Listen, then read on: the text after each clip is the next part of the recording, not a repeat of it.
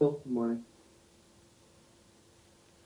Um, want to check in about uh, Juju Smith-Schuster. Uh, noted he uh, mentioned uh, last night uh, that he was a major factor in the game as part of the receiver rotation early on, but that changed obviously towards the end of the game as injuries came about. What do you perceive his role currently is on the team, and do you per- expect him to be a major part of the receiver snaps uh, moving forward if uh, guys like Parker and Bourne aren't available? Yeah, well, look, Juju's, you know, missed a couple games there, and and uh, it was good to get him back yesterday, and you know, uh, did a good job for us. You know, when he when he got his opportunities there later in the game, so you know, it looks like he, you know, will be physically ready to go, and so be good to have him back. Thank you. Mike Reiss, followed by Chris Bond. Morning, Bill. Uh, how, how important is it to you that your players are protected? And do you feel like they are being protected in these, I guess, this last game? Yeah, I think it's real important. And what is the process that you go through if you feel like that is not happening? Let's hope it happens.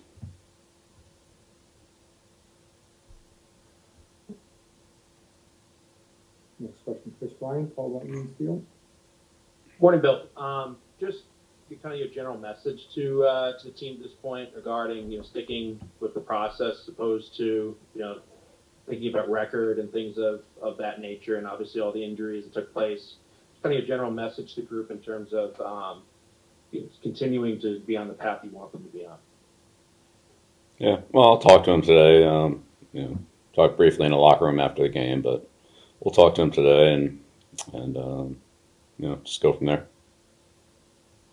Regards to uh, Kyle Dugger's performance yesterday, um, just generally your thoughts on how he how he played, how active he was, but also some of his developments you've seen as a leader and uh, an individual that um, just seems like a, a playmaker on that side of the ball.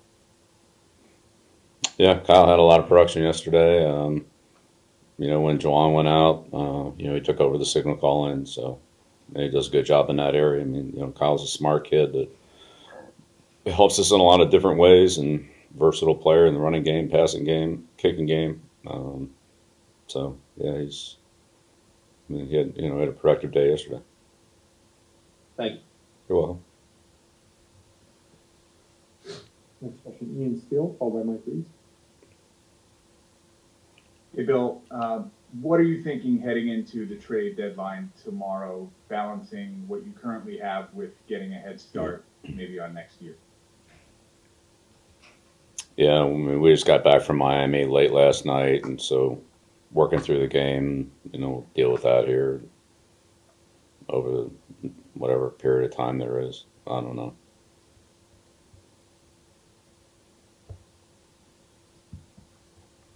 Next question, Mike Reiss.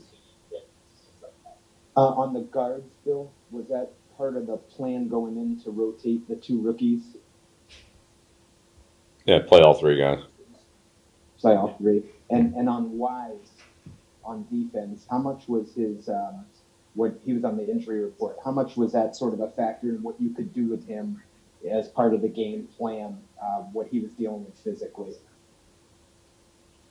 Yeah, uh, know, Deatrich's a tough kid. He's out there, and um, you know, some things to work around, but you know, I thought he competed well.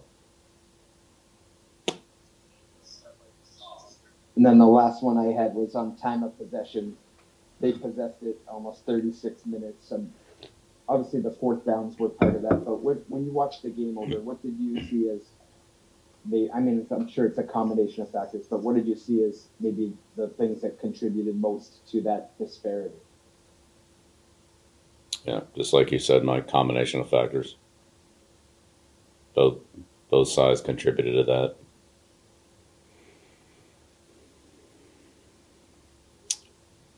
Steele, followed by Chris Ryan. Back to the deadline, when those meetings with the personnel department take place, what will your thoughts be? What will your pitch be to them? It'll depend on what we're talking about. I mean, I don't know.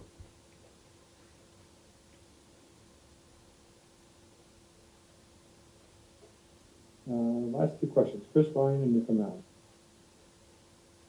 On, on player safety, what is kind of the marriage in your view between how the officials officiate the game and how the players, you know, play the game? In instances where, you know, it's targeting the helmet um, and things of, of that nature, I mean, what are you looking for in terms of how you teach players about how they're supposed to play and what role does the officiating play in, you know, making sure that things are taken care of?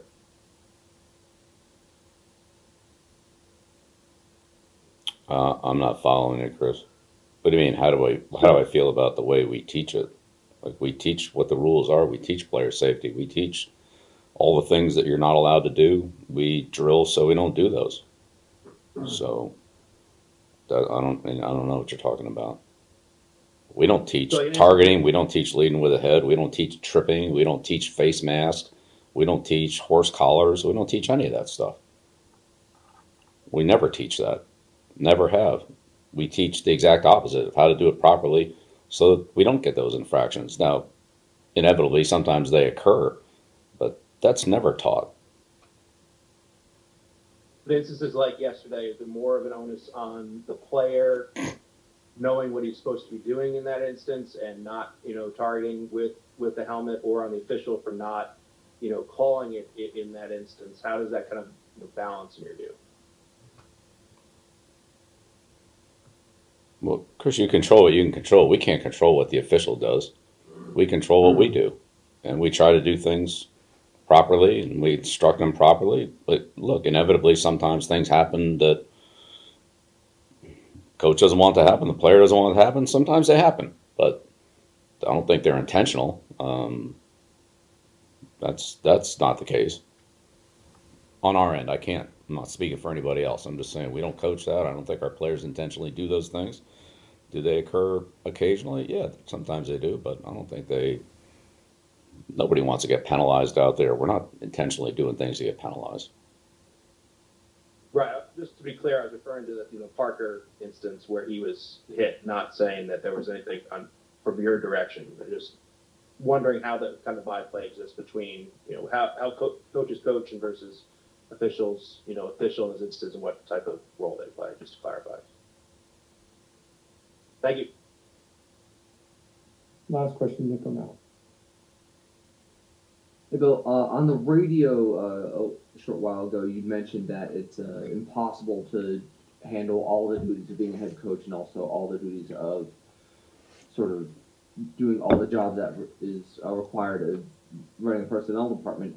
Uh, I guess sort of to give us a better understanding, how, what is the procedure for the New England Patriots for seeking trades and going through trades? Because as you said, just coming off Miami and getting back, and that doesn't give you a whole lot of runway between now and the trade deadline.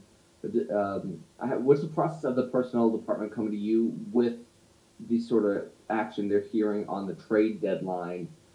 And how does that sort of get run up the ladder for you guys? And how much time can you devote to yourself uh, to uh, making decisions heading into the trade deadline? How difficult is it for you?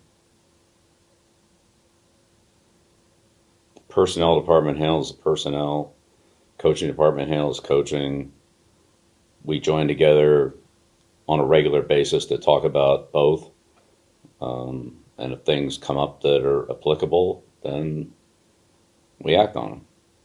So if we need something on a coaching end, we make the personnel department aware of that. If they see an opportunity that would, you know, help the team, then we talk about that. So that's the same way it's been ever since I've been here. I mean, different people doing it, but that's that's what we do. I mean, I can't keep track of all the personnel in the league. Are you kidding me?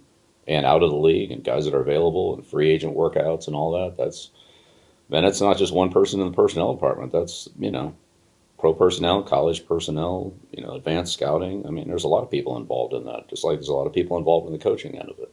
So, all right, thank you.